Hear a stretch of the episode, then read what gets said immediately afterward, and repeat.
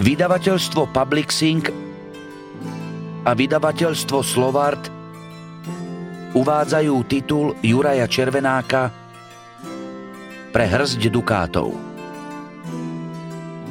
Audioknihu číta Marek Gajšberg. Táto audiokniha je zo série Kapitán Štajn a Notár Barbarič. Kapitola prvá. V údajne opustenej veži je živo, až kým nevítaný hosť nepokazí zábavu. Uprostred noci horel hlboko v lesoch oheň. Plamene vytrhávali z tmy starú kamennú vežu s deravou strechou. Stála na balvanmi posiatom zráze nad kľukatou dolinou Žitavy, ktorá oddeľovala Tríbeč na severe od Inovca na juhu. Popri rieke sa vinula cesta z Malých Topoľčian do Novej Bane. Cez deň na nej bývalo rušno, ale každý kupec, furman, potulný tovariš, posol či iný pocestný si dával sakramentský pozor, aby ho v týchto končinách nezastihol súmrak. Veža bola opradená strašidelnými povesťami o krvilačných lupičoch a strigách, o démonoch snoriacich po ľudských dušiach, bludičkách, čertoch, židoch, cigánoch a ďalších hrôzach, pri ktorých sa obyvatelia nie až tak vzdialených dedín horlivo preženávali. Dnes tu však preca niekto nocoval, dokonca rovno pri zlorečenej veži. Na dôvažok neprejavil ani najmenšiu snahu správať sa nenápadne. Nečušal ako vož pod chrastou, aby neprebudil temné mocnosti v hore. Naopak, od blízkych svahov sa odrážali ozveny divého smiechu a spevu, rozliehalo sa bubnovanie a kvílenie gájt, na ošarpanom múre veže sa zvíjali tiene tancujúcich postáv. Pravda, muzika dávno stratila jednotný rytmus i melódiu a hlasy čoraz viac pripomínali zverský škrekot a brechanie. Poverčivý človek by ich mal za čertovské vytie a zaklínadlá vykrikované v bezbožnom tranze. Nebol by ďaleko od pravdy. Veža kedysi strážila cestu, a ešte začias kráľa Korvína v nej sídlili vyberači mýta. Neskôr ju páni z Malých Topoľčian a nedalekého Hrušovského hradu využívali ako poľovnícky hrádok, ale pomoháči nastali pohnuté časy šľachtických vojen a rebélií a odvtedy veža neslúžila žiadnemu prospešnému účelu, dokonca ani ako vartovka proti Turkom. Ľudia ju začali nazývať Živánska turňa, podľa zbojníkov, čo sa v nej z času na čas zahniezdili. Postupne chátrala.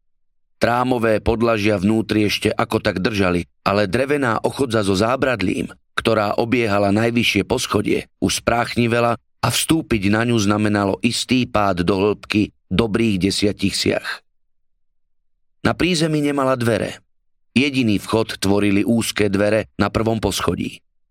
Kedysi k ním zrejme viedol drevený mostík, jednoduché schody či azda iba rebrík, ktorý sa v prípade nebezpečenstva dal vtiahnuť dovnútra.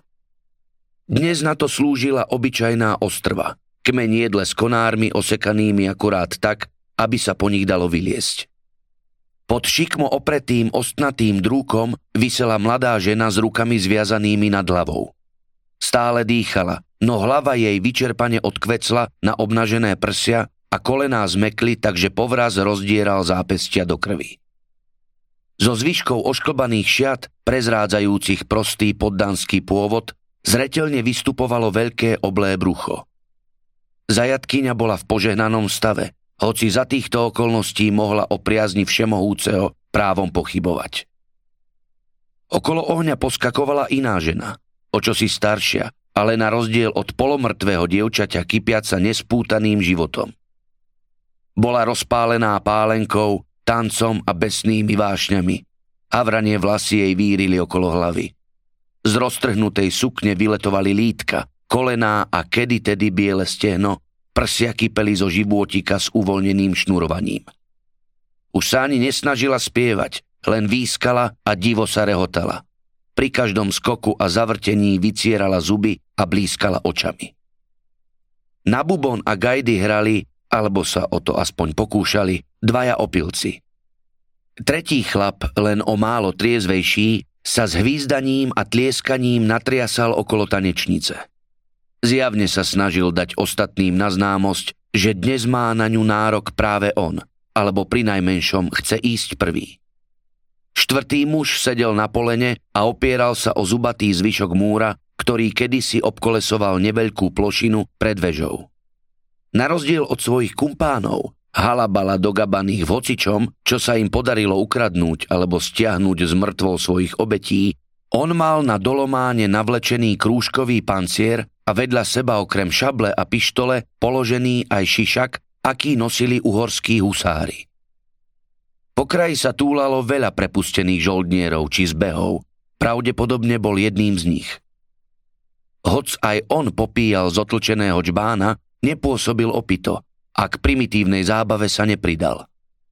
Vlastne sa zdalo, že strigu ani roztatárených druhov nevníma. Temnými očami zapadnutými hlboko do lebky sa díval do plameňov olizujúcich zčerneté dno kotla na trojnožke. Je čas, povedal náhle, odložil prázdny čbánok a vstal. Začnime. Síce nezvýšil hlas, ale bubon v mihu zmlkol, gajdy protivne zakvičali a sfúkli. Chlap, čo tlieskal žene do rytmu a pokúšal sa krepčiť, zvesil ruky a zvrtol sa k veliteľovi s hlavou medzi plecami a výrazom zahrieknutého psa. Len bosorka výzvu prepočula, bola by sa naďalej vykrúcala, ale muž v pancieri ju prudko zdrápil za lakeť. Mykla sa, ale zovretie nepovolilo a ozbrojencové nohy akoby zrástli s kameňom. Žena sa k nemu zlostne zvrtla, skrivila prsty s dlhými nechtami pripravená škriabať. Veliteľ si ju prudko pritiahol bližšie. Opetoval jej planúci pohľad a zblízka zavrčal do spotenej tváre. Dosť. Je polnoc. Voda už vrie. Ešte raz sebou vzdorovito šklbla, no potom skrotla a vrátila sa mysľou na zem. Dobre, hlesla zadýchčane. Dobre, hajer, začnime. Náš pán už čaká. Muž v pancieri zachmúrene prikývol a odsotil strigu k ohnisku. Zapotácala sa a spadla na všetky štyri. Dobre, že nevrazila do bublajúceho kotla. Vycerila zuby, ale prežrela, čo sa jej dralo na jazyk. A načiahla sa k haraburdám na rozprestretej koži. Keď vstala, v ruke držala nôž so zakrivenou čepeľou, podobný tureckému bičaku. Ste pripravení? Zaškľabila sa ako šelma, čo práve pazúrmi prikvačila korisť a chystá sa jej prehryznúť krčnú tepnu.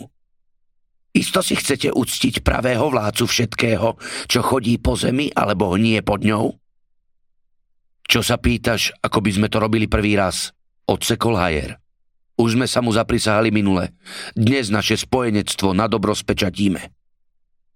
Spojenectvo? Vyprskla bosorka. Žiadny smrteľný červ nie je hoden nazývať sa jeho spojencom. Môžeš mu len pokorne slúžiť. To rozhodne on sám, keď pokľakneme pred jeho trónom.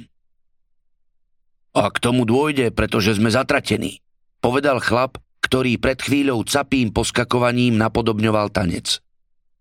Za to, čo sme napáchali, nikdy nedostaneme rozhrešenie. Aj keby sme na skutku putovali do Svätej Zeme a pri výstupe na Golgotu si zodrali kolená do krvi, nakoniec prepadneme peklu. A preto, prisvedčil hajer temne, porušíme Božie zákony takým spôsobom, že nás sám Lucifer príjme do svojich légií a povýši na pobočníkov. Dosť rečí. Pozrel na strigu. Rob, čo treba. Striga si neurčito odfrkla, otočila sa a vykročila k zajatkyni. Tá sa práve prebrala a zažmúrila okolo seba. Keď sa jej podarilo zaostriť na čiernovlásku a nôž v jej dlani, horúčkovito sa lesknúce oči razom naplnila bezbrehá hrôza. Otvorila ústa k výkriku, ale kvôli rukám zviazaným nad hlavou sa jej z hrdla vydral iba bezmocný chrapot. Vydržte, nie sme všetci, rozhľadol sa tanečník. Kam sa podiel knap? Ty si už tiež naliatý ako cecok, zaškeril sa chlap s gajdami. Šiel si za túrňu vyprázdniť mechúr, alebo skôr čreva, je tam už dosť dlho. Pridlho, súhlasil bubeník a podozrievavo sa zamračil. Kurva mater, otrhol veliteľ pohľad od spútanej ženy a začrel ho do tmy za vežou. Knáp, prestaň si tam mastiť kohúta, nastal čas. Spoza turne sa však šírilo len ticho. Možno pustil do gati a zdúbkal, domnieval sa Gajdoš. Už minule mu ten recept príliš nevoňal. Sotva oblízol lyžicu a zbledol ako suché hovno, dobre, že sa nepogrcal. Sprosto, ste nikam nezdúchol, namietol bubeník. Veď bol spitý ako čík, ledva stál na nohách. Skôr sa strepal do priekopia, teraz tam drichme vo vlastných sračkách. Viem isto, že horšie ako predtým smrdieť nebude, odplú si tanečník. A ak si zlámal väzy, tiež dobre, ten zbabelý všivák mi už riadne pil krv. Bartoš, oboril sa na ňo Hajer. Trpezlivosť zjavne nepatrila k jeho silným vlastnostiam. Bež sa pozrieť, kde trčí. Aj tak mi treba šťať, mykol oslovený plecami a vykročil doľava, kde sa medzi úpetím veže a krivými stromami rastúcimi na svahu vinul úzky chodník. Po niekoľkých krokoch zmizol v tme. Prašiví psi, nebudeme na nich čakať, zašomral Hajer a obrátil sa k strige. Začneš konečne. Čiernovláska s hnusným úsmevom prikročila k zajatkyni. Nôž zvierala tak pevne, až jej zbeleli hánky. Vládca pod zemou, knieža temnoty, zasičala. Vypočuj svoju vernú otrokyňo.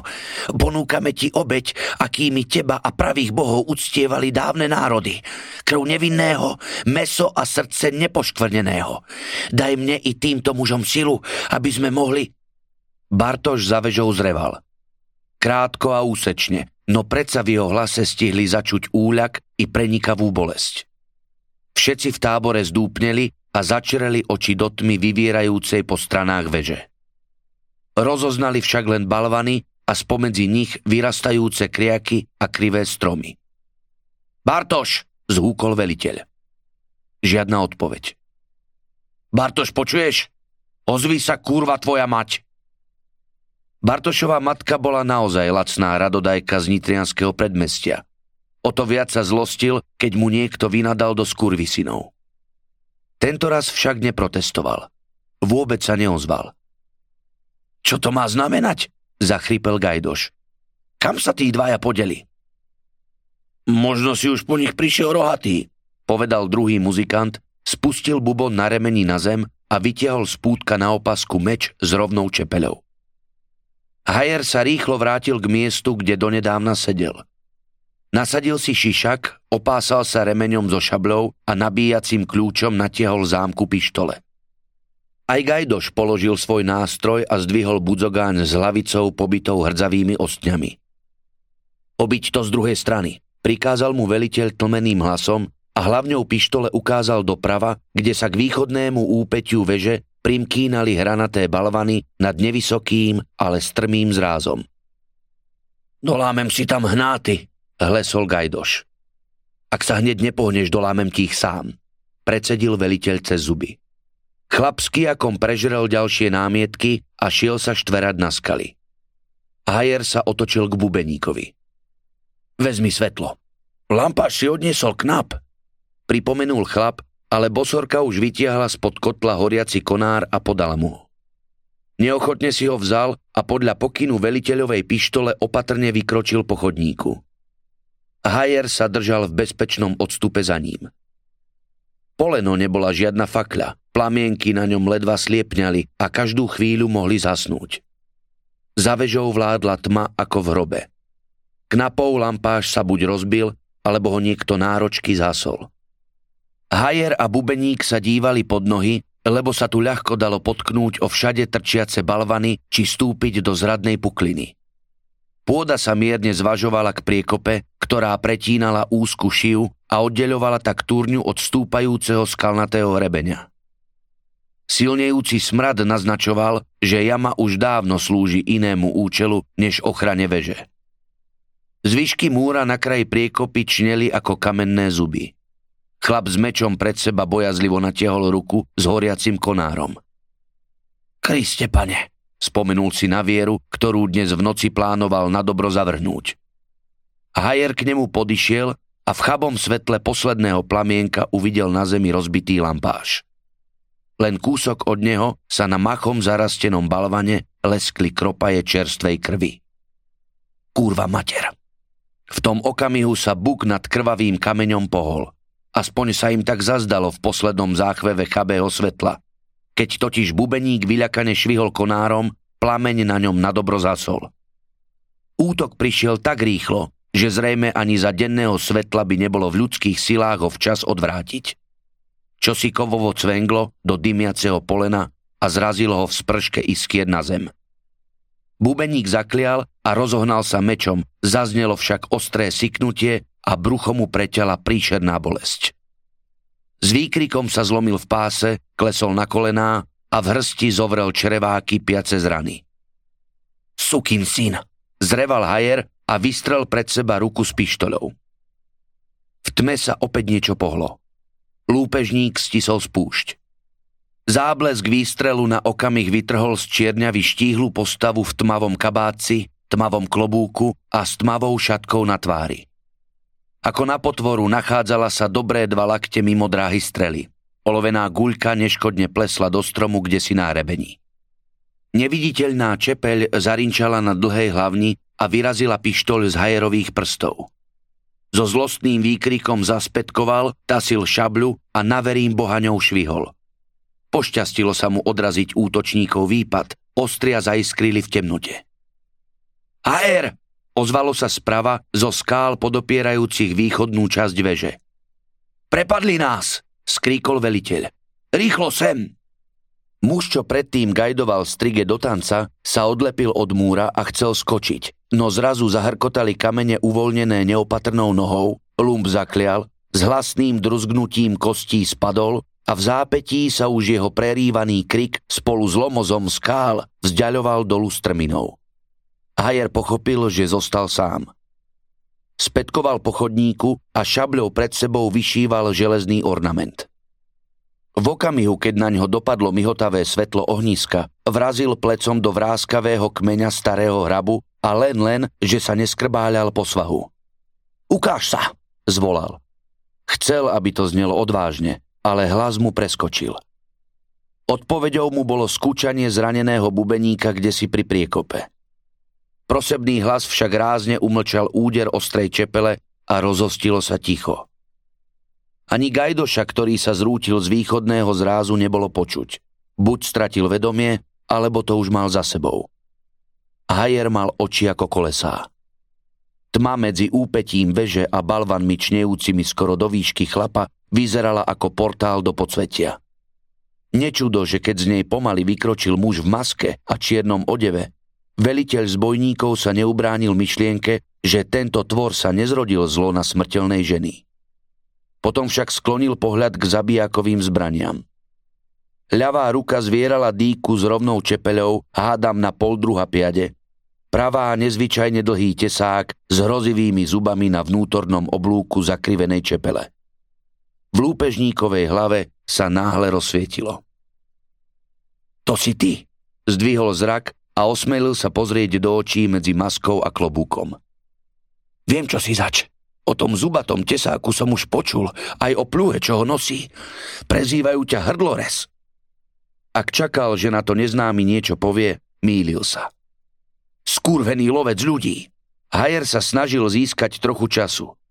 Potulný zabijak, nájomný vrah. Je pravda, že si niekde za Trenčínom vystopoval krivého klingáča s družinou a zmárnil ich všetkých do poslednej nohy? Celkom sám? Muž v čiernom to nepotvrdil ani nevyvrátil. Nepovedal vôbec nič. Bartoš nedávno doniesol chýr, že si sa ukázal v Nitre. Vybral si si tučnú odmenu za tlupu Akinžijov, čo vyčíňala v dedinách okolo Šúrian a Komjatíc. Hajer zúžil oči. Teraz ťa zlákala odmena za naše hlavy. päťdesiat zlatých za mňa, päťdesiat za ostatných a to už je pekný peniaz. Skromný človek z neho vyžije desať rokov. Lenže ty nie si skromný, nemám pravdu? Muž zvaný Hrdlorez mlčal. Stál zdanlivo uvoľnene so sklonenými zbraňami, akoby lupičovo táranie otupilo jeho ostražitosť. Poda ktorí si myslia, že si diabol, skrivil si Hajer tvár do výrazu, ktorý považoval za odhodlaný. Hovno, si smrteľník, môžeš krvácať a skapať. S posledným slovom sa odrazil od stromu a celou silou mávol šabľou, mieril kamsi medzi protivníkovú hlavu a plece. Ako sa však ukázalo, Hrdlores sa nenechal uchlácholiť. Uskočil pred útočiacim ostrým tak hybko a sebaisto, ako by preňho čas plynul pomalšie. Čepeľ zaiskrila na balvane a zlomila sa. Kurva mať! Zreval zmetený Lotor. Viac nestihol, lebo súper doňho vrazil z boku tak mocne, že Hajer stratil rovnováhu a zosypal sa dolu znak na chodník. Šišak mu zletel z hlavy, pancier zaštrkotal. Rýchlo sa pozviechal na všetky štyri, ale Hrdlores sa už rozkročil za ním, sklonil sa a urobil prudký pohyb ľavou rukou. Ohavne to chruplo a Hajer znehybnel s otvorenými ústami. V zápätí mu z nich vychrstla krv, oči sa obrátili stĺpkom a črty tváre ochabli. Muž v čiernom vytrhol dýku z lúpežníkovho zátylku. Hajer padol tvárou na chodník. Hrdlores sa narovnal, prekročil trasúce sa telo a zamieril k ohnisku pred vežou. Čiernovlasá žena sa krčila vedľa ostrvy a oči jej liezli z jamôk. To, ako rýchlo a neľútostne cudzinec skoncoval so zbojníkmi, premenilo jej srdce na hrúdu huspeniny. Už veľmi dlho nič podobné necítila. Väčšinou to bola ona, pred kým sa ľudia prežehnávali a skrývali. Hrdlores sa neponáhľal. Rozvážne vstúpil do tábora a z čepelí v jeho rukách klzali rubínové kropaje. Striges išlo na um, že zbytočne váhala, že sa už dávno mala dať na útek. Zároveň však cítila, že pred týmto človekom by neušla. Lebo to zrejme vôbec nebol človek. Muž v čiernom zastal a zadíval sa na zajatkyňu. Opetovala jeho pohľad, ale v jej výraze nebolo ani stopy po nádeji. Ani na chvíľu neuverila, že ona by z tohto krvi prelievania mohla vyviaznuť živá. Po lícach jej tiekli slzy a z hrude sa drali tlmené vzliky. Keď neznámy sklonil zrak k jej bruchu, vyľakane sa strhla a keby sa dalo, celá by sa schúlila v najbližšom tieni. Napokon Hrdlores obrátil zrak k Strige. Pozrela mu do očí a hlasno preglgla.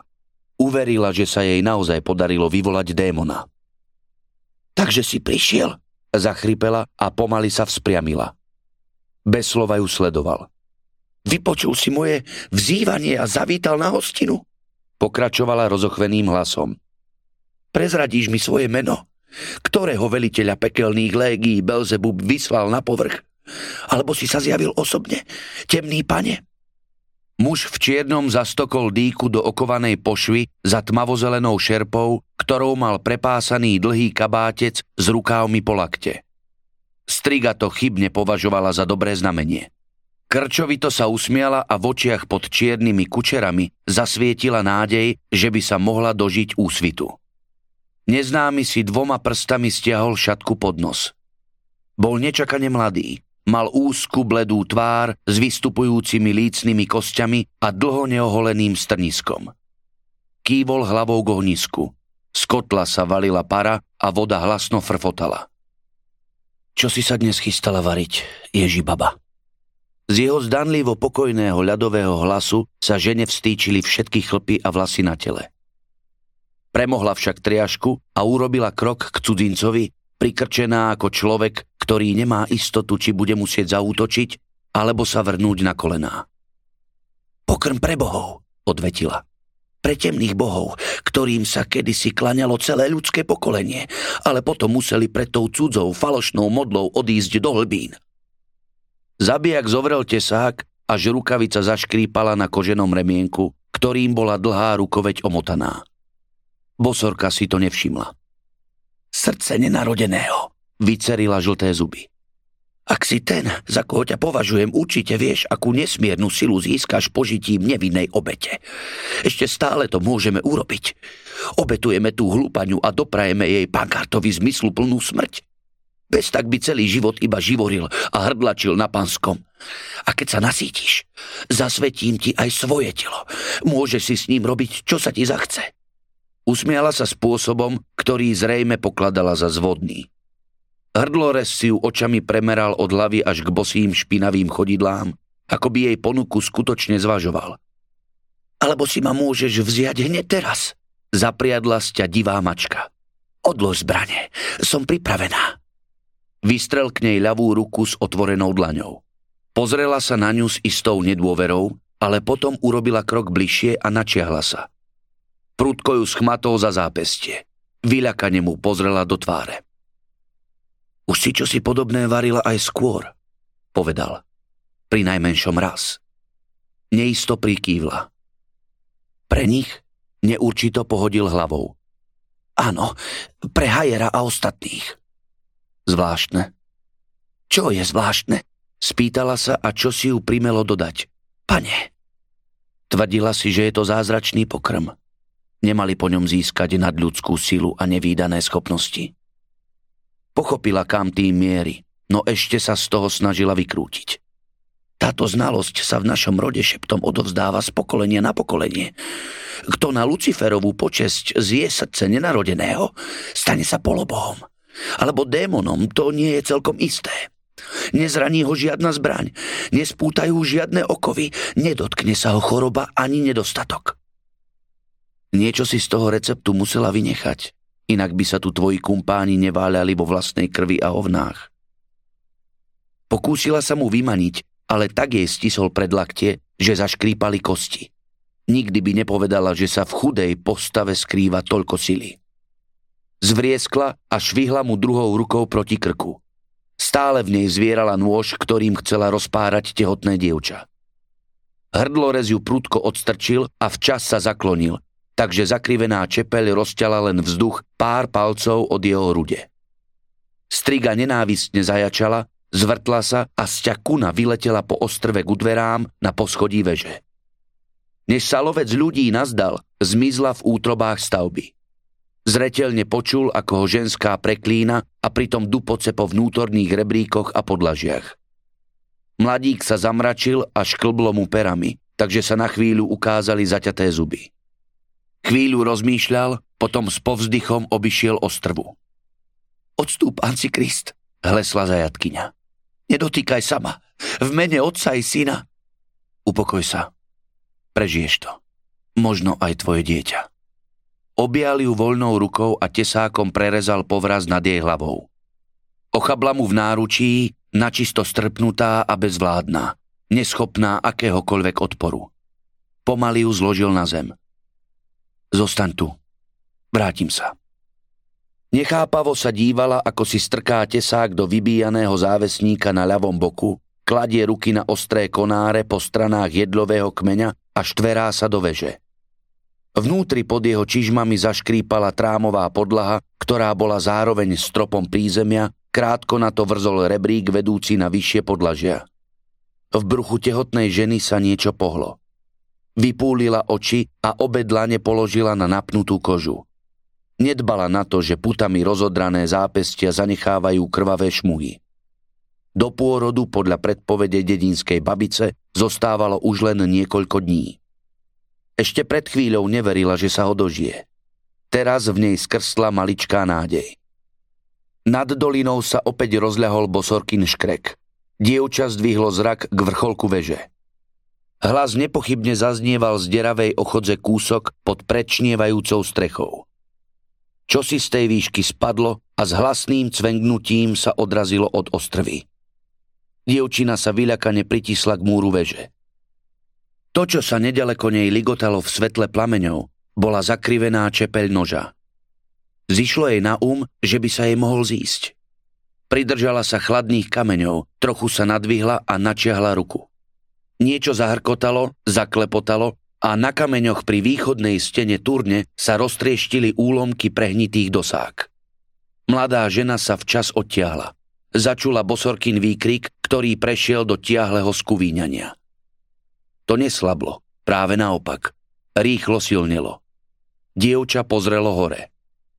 Popri veži sa myhol tieň, ako by z vrchu zlietol upír s rozprestretým plášťom.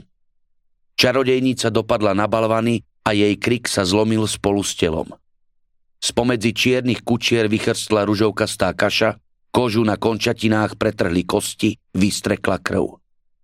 Napriek tomu striga ešte chvíľu gúľala očami a nemo otvárala ústa. Telo sa triaslo a mykalo, odmietalo umrieť. Tehotná žena odvrátila tvár a schovala ju v dlaniach. Keď Hrdlores vyšiel z veže a zliezol po ostrve, striga akurát naposledy vykopla nohami. Pri pohľade na ňu skrivil tvár, ako by si chcel zhnusene odpľuť. Panenka Mária, otočil sa. Sedliačka sa držala za brucho a lapala po dychu. Sklonil zrak a zbadal zväčšujúci sa mokrý fľak na dotrhanej sukni medzi jej roztiahnutými nohami. Otiekla ti voda, oznámil vecne. Žena opäť zaúpela, tvár jej očervenela, na sluchách navreli žily. Nie, pri svätej Bohorodičke nie na tomto mieste. Nedá sa nič robiť. Dieťa sa pýta na svet. S bolesťou skrivenej tváre naňho civeli oči plné strachu. Muž mrzuto zafúčal, po krátkom váhaní však pokýval hlavou na znak, že sa rozhodol. Zložil si klobúk i bandalier, odložil zbrane i torbu s niečím ťažkým vnútri. Keď si vyhrňal rukávy košele, zrak mu padol na kotol. Výborne, vriaca voda sa zíde. Obavy v ženinom výraze vystriedala hrôza. Mladíkovi šklblo kútikom úst. Tak som to nemyslel, neboj sa. Človečine som nikdy neprišiel na chuť.